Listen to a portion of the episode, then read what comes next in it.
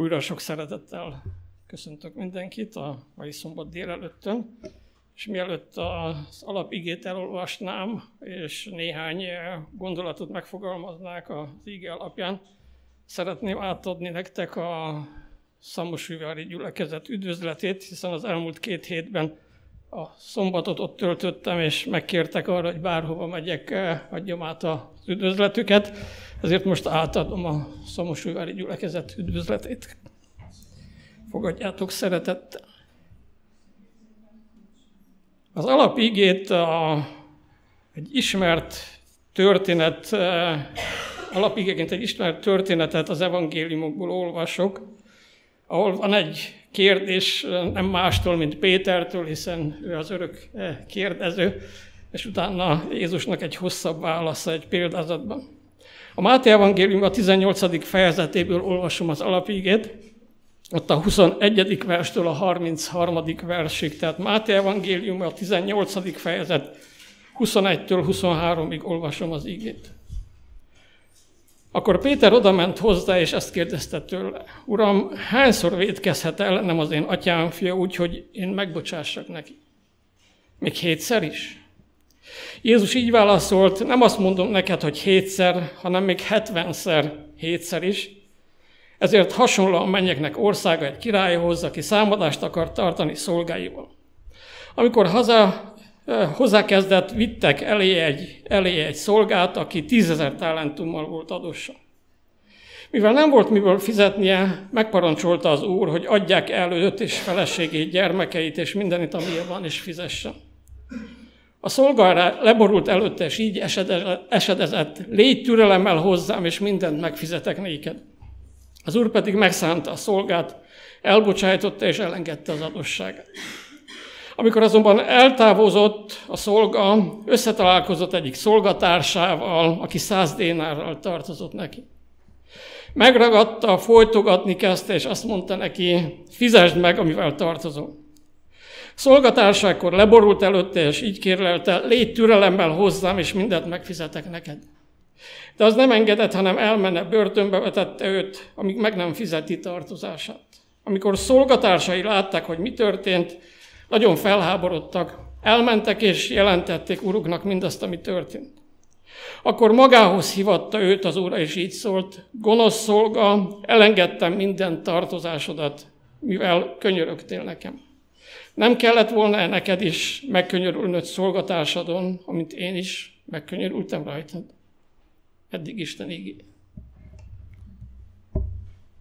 Nagyon fontos, és az úrvacsora erre is emlékeztet eh, minket, ha tudunk őszintén bocsánatot kérni egymástól, és úgy, ahogy itt, eh, ahogy az evangélium vagy Jézus szavaival eh, visszaadja, hogy tudunk szívből megbocsájtani egymásnak. Mert színből tudunk elég jól.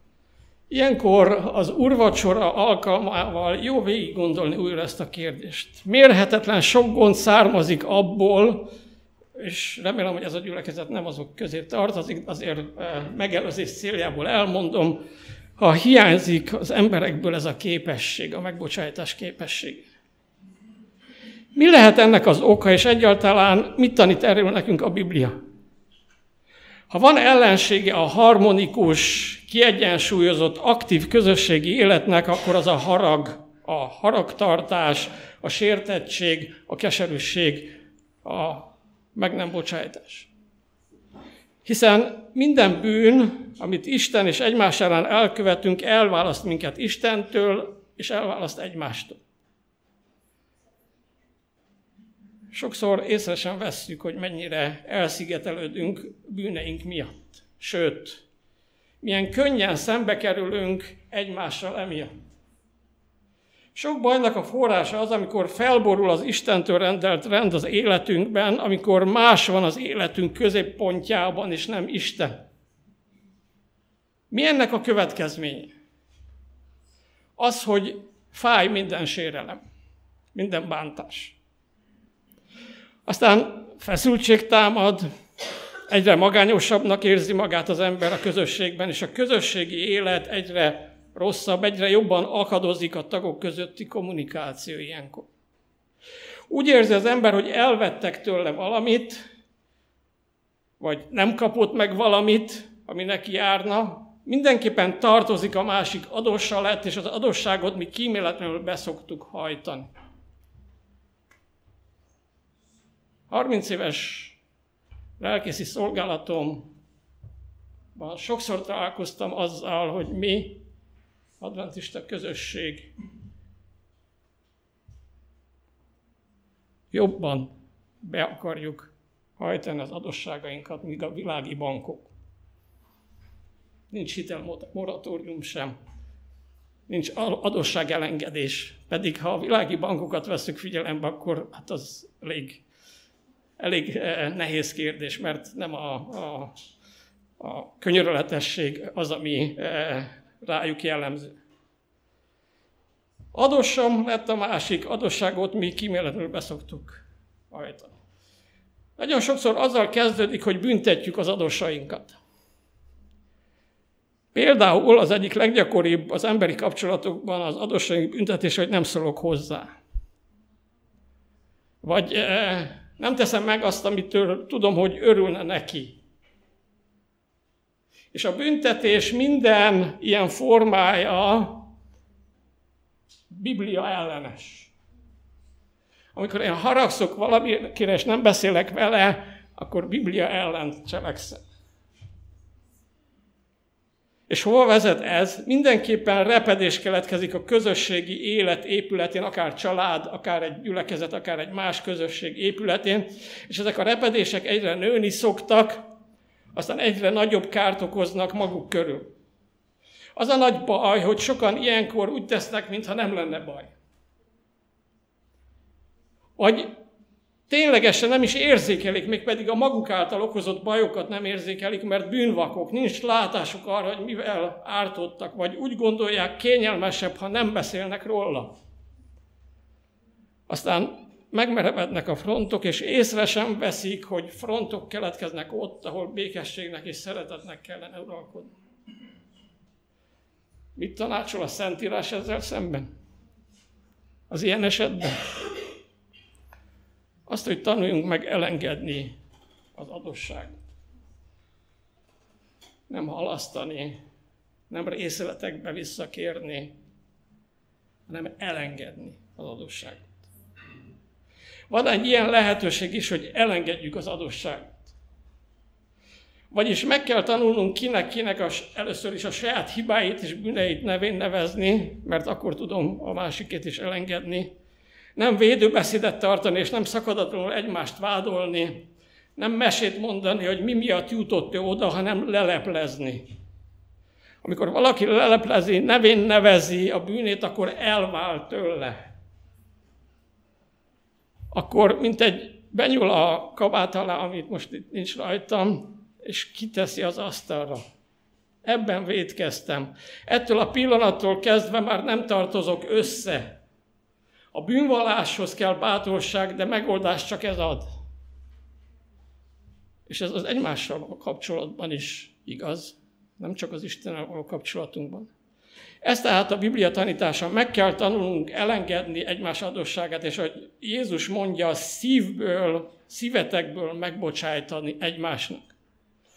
Mert a megbocsátott bűn nem választ el többé a másiktól. Ha eszünkbe is jut olykor, már nem szerez keserűséget a szívünkben. Nem él, nem érvényes, elvesztette az erejét. Az a bűn, amelyik elválaszt másiktól, még akkor is, ha elvileg megbocsájtottam, az azt jelenti, hogy nem bocsájtottam meg. Mert a megbocsájtott bűn nem választ el a másiktól.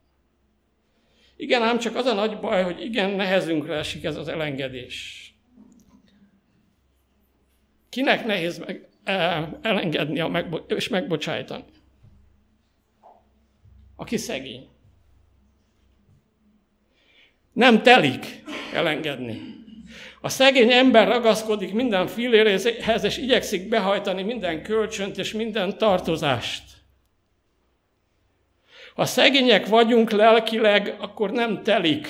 Számon tartjuk évekre, évtizedekre visszamenőleg is a tartozásra, és alig várjuk, hogy azt végrehajthassuk. Egyszer meglátogattam egy új gyülekezetben egy testvért, és elmondta nekem, hogy 35 évvel ezelőtt mit tett vele egy másik testvér. És megkérdeztem, hogy te erre még emlékszel? És emlékezett. Ilyen helyzetben nem lehet megbocsájtásról beszélni. Mi segít ebben rajtunk az, hogyha gazdagok leszünk. Hogy lehet gazdag valaki lelkileg? Úgyhogy, hogyha Istentől minél több megbocsájtást fogad az ember. És ide hogy juthatok el? Úgyhogy ha minél több bűnömet viszem Isten elé, és megvallom, és elhagyom. Átélem, hogy mennyire igaz, amit a Biblia Istenről mond, hogy ő gazdag, a kegyelemben, és bővölködik a megbocsájtásban. Ha ez nem így lenne, akkor nem emlékeznénk negyedévről negyedévre a Golgotai kereszt. Aki sok bocsánatot kap, annak lesz könnyű sok bocsánatot adni. Persze erre nem az a megoldás, hogy minél több bűnt elkövessünk, hogy minél több eh, eh, megbocsátást kapjunk, hanem azt, hogy az elkövetett bűneinket mind megvalljuk. És ahogy Dávid mondja, még a titkos bűnt is kérjük Istentől, hogy fedje fel, amiről nem is tudunk. A Jézushoz vezető című könyvben azt olvassuk, aki felismeri Isten szeretetét, igazán megérti a bűn nagyságát és horderejét, ha megmentőnknek a felénk nyújtott kezére tekintünk, ha megértjük azon végtelen áldozat nagyságát, amelyet Krisztus érettünk bemutatott, akkor szívünk a szeretet, a hála érzelmeiben fog felolvadni. Jézus ebben a példázatban, ha visszatérünk az alapigéhez, rendkívüli módon kiélezi ezt a kérdést, amikor azt mondja, hogy ennek a királynak ez az adósa tízezer talentummal volt adós. Ez egy leírhatatlanul nagy összeg eh, volt abban a korban. Herodes király évi jövedelme 900 talentum volt. Tehát egy Herodes eh, méretű királynak 11 évi jövedelmét jelöli meg itt Jézus. Egy jó rabszolgá ára abban az időben azt mondják, hogy 0,1 talentum volt, tehát 10 ezer talentumért 100 ezer rabszolgát lehetett vásárolni. Jézus szándékosan mond ilyen nagy összeget. Százezer rabszolga ára az akkori ember számára teljesen elképzelhetetlen, felfoghatatlan és megfoghatatlan volt. És nem tud fizetni ez az ember de nem is kell. Akkor miért hívja maga elé a király? Nem azért, hogy fizessen, hanem, hogy számot, hanem számot kezdett vetni az adóssaival. Számba vette, hogyan állnak a pénzügyek. Jön ez az adós is, és kiderül, nem tud fizetni. Akkor meglebbent előtte a király egy ilyen megoldást, hogy eladják az egész családot, rabszolgának meg minden ingu és ingatlan vagyonát, és egy töredékét ennek a nagy összegnek abból lehet törleszteni. Erre leborul előtte, és kegyelemért könyörög. És Jézus azt mondja, látjátok, ilyen az Isten. Aki kegyelmet kér, annak kegyelmet ad. És itt van ez a csodálatos súlyú mondat, hogy minden tartozását elengedte. Ez egy olyan tartozás volt, amit Herodesnek is 11 évbe kellett volna visszafizetni, és akkor is nulla bevétel maradt volna, és nem élt volna semmiből. Minden további nélkül, minden feltétel nélkül. Ha számba vennénk, hogy mi mindennel tartozunk Istennek, akkor el kellene jussunk oda, hogy körvonalazódik, hogy ez egy ilyen tízezer talentunk körülötti törleszhetetlen összeg. Mindjárt életében. Hiszen minnyáján tartozunk Isten tisztelettel, az imádattal, amit nem adunk meg folyamatosan, vagy az a dicsőítésével, ami helyett sokszor magunkat, magunkkal dicsekszünk. Tartozunk neki a teljes jövedelmünkkel, időnként még a tizedünket is ö, nehezen adjuk vissza. Tartozunk nekünk önmagunkkal, hiszen Jézus Krisztus megvásárolt minket testestől, lelkestől, amikor a Golgotán meghalt, az ő tulajdona vagyunk. A Korintusi első levél 6. fejezet 20. versében azt mondja, hogy nem a magatokéi vagytok. És utána folytatja, hogy dicsőítsétek azért az Isten testetekben és lelketekben, amelyek az Istenéi. Te Istené vagy. Mert adós vagy de elengedte az adósságot. Nem tudunk, nem tudunk fizetni, kezdődik ez a folyamat a számvetéssel, folytatódik a kétségbeséssel, hogy nem tudok fizetni, és beletorkolik a kegyelembe. Minden adósságomat elengedi. És mit csinál ez a szolga ezután? Kimegy az utcára, szembe jön egy adóssal, aki száz dénárral tartozik neki, és elkezdi folytogatni.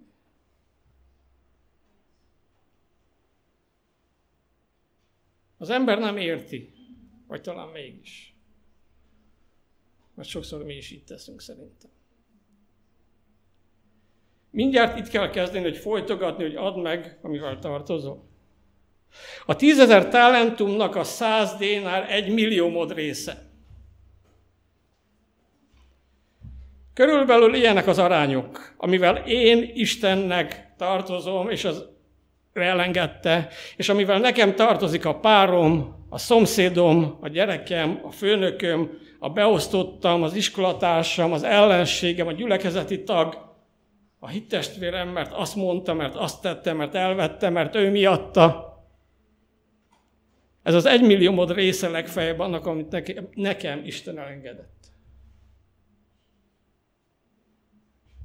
Tudatosul ez bennünk?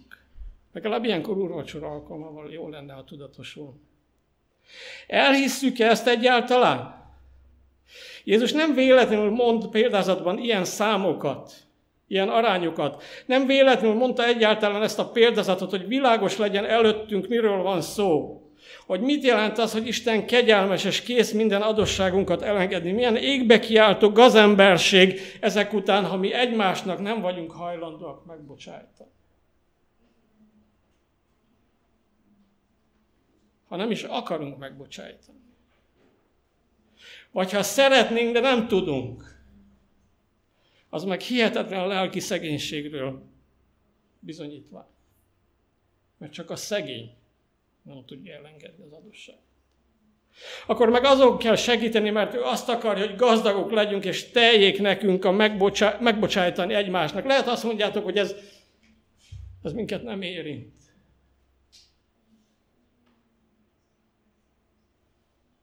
De 30 éves lelkészi szolgálatom azt bizonyítja, hogy a gyülekezetek nagy részében energiáim, energiáim nagy részét azzal töltöm, hogy kibékítsek testvérek. már amennyire sikerül. Ami azt bizonyítja, hogy aki nem tud megbocsájtani, az nem fogadta el Isten bocsánatát. Más magyarázat nincs rá. Mert ha én elfogadtam Isten bocsánatát, akkor én gazdag vagyok. És gond nélkül elengedek. Gond nélkül. Olvastam egyszer egy történetet, már nem tudom pontosan az év, mikor történt, hogy az Egyesült Államok egyik uh, amis településén egy iskolába bement egy fiú fegyverrel, és jó néhány diákot meglőtt. Ő is annak a közé, abba, abba a faluba lapok, abba a település lakott. Amis volt, nem adventista a falu. És utána leírja a történet írója, hogy ez a család el akart költözni abból a faluból, és azoknak a szülei, akiket ő megölt, ott akarták tartani a faluban. És megbocsájtottak neki, és kérlelték, hogy maradjon ott. Ehhez képest mi milyen sértéseket nem vagyunk képesek megbocsájtani. Szerintem az az amis család legyen olyan, amilyen az a közösség. Lehet, hogy nem a teljes igazság az övék, de azt megértették, hogy mit jelent Isten megbocsájtok egyel. Mert ők még ilyen esetben is meg tudtak bocsájtani. Szívből.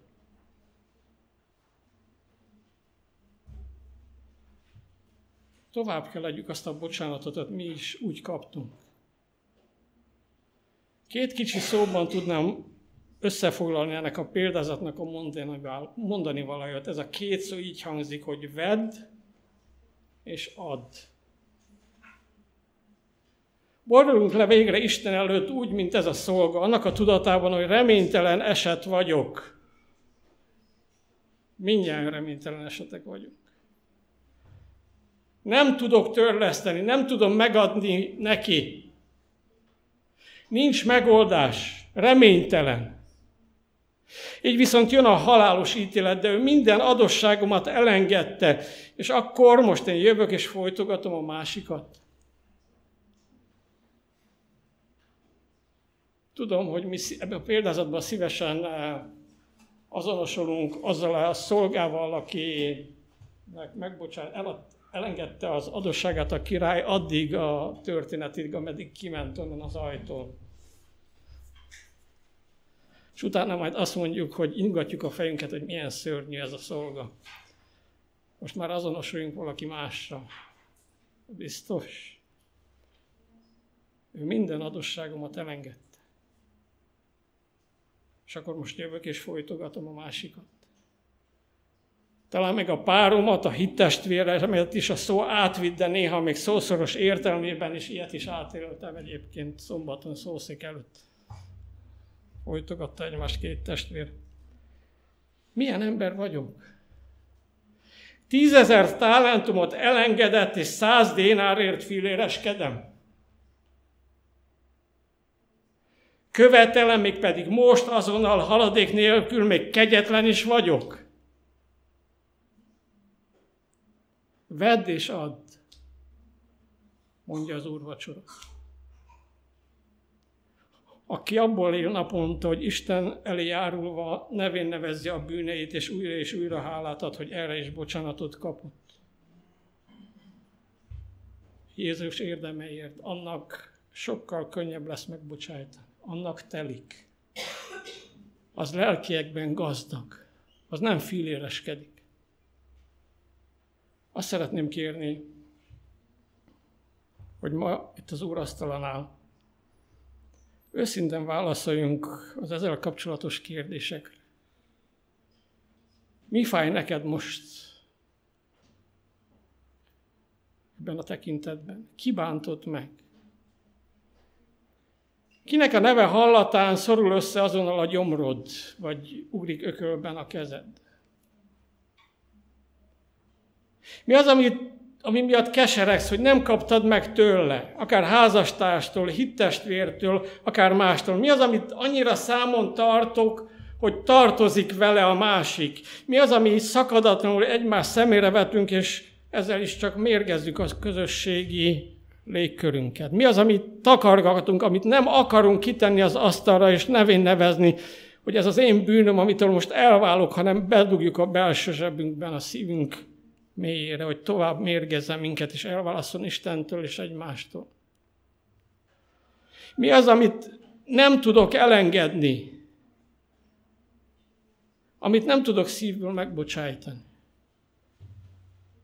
Lehetne sorolni ezt hosszú listában, de akármi az, Isten azt mondja nekem, van egy ilyen lehetőség, hogy Isten elengedte neked. Erre emlékszel most.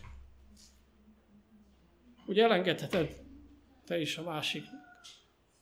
És akkor valami egészen új dolog kezdődne. Amíg valaki a saját bűneiről nem tud beszélni, addig nem lehet segíteni rajta. Addig még a másik, másik is csak nehezen, vagy egyáltalán nem tud segíteni a közösségi kapcsolatban, mert amit ketten rontottunk el, és eh, hadd mondjam, lehet, hogy megköveztek ezért, de mindent ketten rontunk el. Ha az arányok változnak is, most csak ketten tudjuk helyrehozni, sőt, tovább megyek. Ketten is kevesen vagyunk erre. Kell hozzá egy hatalmas harmadik. Az a Jézus Krisztus, aki meghalt értem és érted a Golgotán. Akinek adatot minden hatalom menjen és földön. Vele azonban mindent helyre lehet hozni, akármit romboltunk is magunk körül, mert ővele nem csak újra, újat kezdeni lehet, hanem újat lehet kezdeni, tehát nem csak újra kezdeni, hanem újat lehet kezdeni, és erről nem szabad lemondani.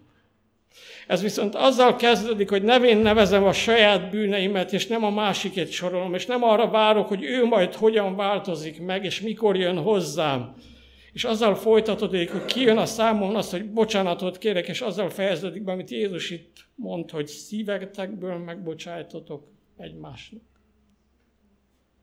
Vagyis csak az a megoldása mindennek, ha megtanulunk elengedni. Elengedni minden tartozást.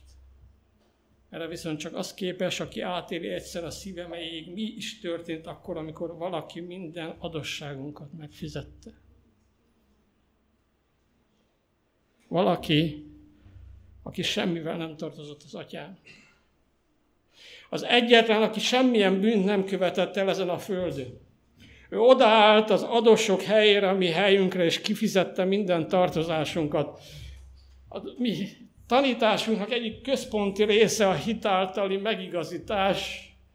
Én kerülöm a megigazulás szót, mert félrevezett hitáltali megigazítás, amit 1888-ban felfedeztünk, és újra és újra elakad a torkunkon. Azóta is.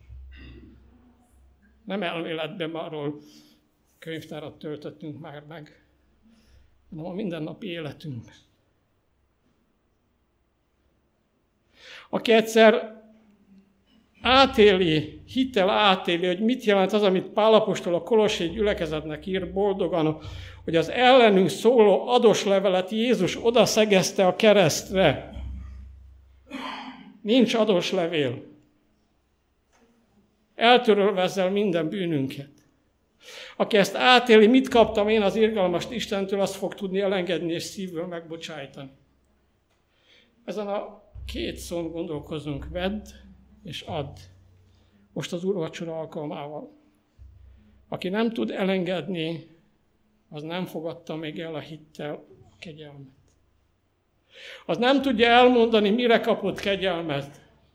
Az nem ismeri, nem tapasztalta a gyakorlatban a hitáltali megigazítás tényét.